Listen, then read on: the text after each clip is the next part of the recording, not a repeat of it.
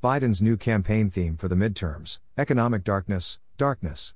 Well, this is one way to get inflation under control crash the economy. And inflation fears growing, we are seeing mortgage rates declining and mortgage applications increasing. Mortgage applications decreased 5.4% from one week earlier, according to data from the Mortgage Bankers Association's MBA weekly mortgage applications survey for the week ending July 1, 2022. This week's results include a holiday adjustment to account for early closings the Friday before Independence Day. The seasonally adjusted purchase index decreased 4% from one week earlier.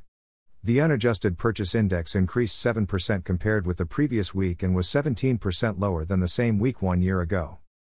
The refinance index decreased 8% from the previous week and was 78% lower than the same week one year ago.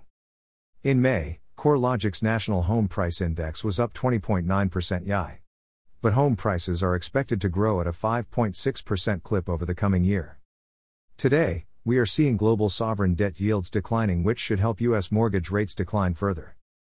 And the U.S. Treasury yield curve, 10y2y, continues to invert, signaling recession. Under beat inflation, we will be forced to eat the daisies instead of meat.